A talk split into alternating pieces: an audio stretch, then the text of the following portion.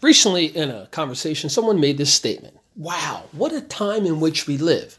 When I heard that, I paused for a moment and thought, Indeed, I agree. We are in unprecedented times on the national slash global level when no one has any idea what each day will bring regarding President Trump and members of his administration.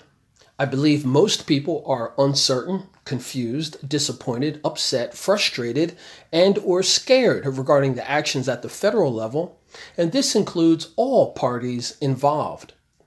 We have been trained to look at elected officials with a certain amount of respect, with the president having the top position. I believe this training is now being challenged, and all parties involved have no answers to the current state of affairs other than pointing to the other people as the problem. These counter efforts have resulted in creating a state of ignorance among the population, leading people to move into the silos of their own lives. My faith as a Christian teaches that hell is separation from God. Therefore, I consider this mentality and action as putting oneself into a hellish place. Maybe that's why I seek the company of other humans. More on that at another time. When I consider the hellish place people are putting themselves into regarding the forthcoming 2018 Trenton elections for mayor and council, I want to scream the loudest for them to not retreat to the silo, to not think their opinions and concerns don't matter. In fact, they do, and in the next few months, the power of those opinions and concerns will be at the highest level. I apologize if you have heard this in the past, but it is so telling and revealing. In New Jersey's capital city, Trenton, we have a population of approximately 80,000, with approximately 40,000 eligible to vote. In the 2014 elections, only approximately 10,000 exercised that privilege. When we consider the current state of life in Trenton, I would think this is an area that needs to be addressed. Remember the efforts of the civil rights movement and what those men and women endured for the privileges we have today.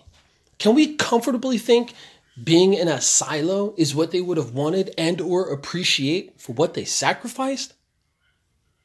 As of February 11th, 2018, we have over 25 people who have picked up petitions from the Trenton Clerk's office and publicly announced they are seeking an elected position either for mayor or council. I am fortunate that I know and have spent time with most of these people on the list. To the ones I have not had the pleasure of meeting, I look forward to our time together. The aforementioned people have been cordial and fair to me in person quite helpful and informative when needed. I expect this is how they treat everyone. Being a good person is not the only criteria one should expect of an elected official or a candidate for office. I encourage you to consider the tasks at hand and consider what position the individuals are running on, their platform.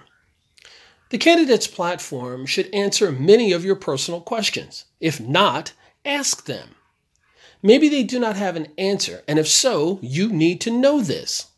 Everyone will know the buzzwords or talking points to appease the masses. Some of those buzzwords or talking points will be better schools, better safety, bringing in new business, quality of life, lowering taxes, abandoned buildings, gentrification, etc. All of these are great, and I think if you ask members of this and the previous administrations, they would all agree of the importance of these subjects. If so, what happened? Why are we in this current situation? That is a question you could ask of the incumbents. I'm conducting recorded one on one chats with all of the announced candidates who accept my invitation. Through a partnership with filmmaker Will Foskey, these conversations will be distributed through the Bridge the Vote Facebook page as well as Trenton 365 and other networks. Thank you.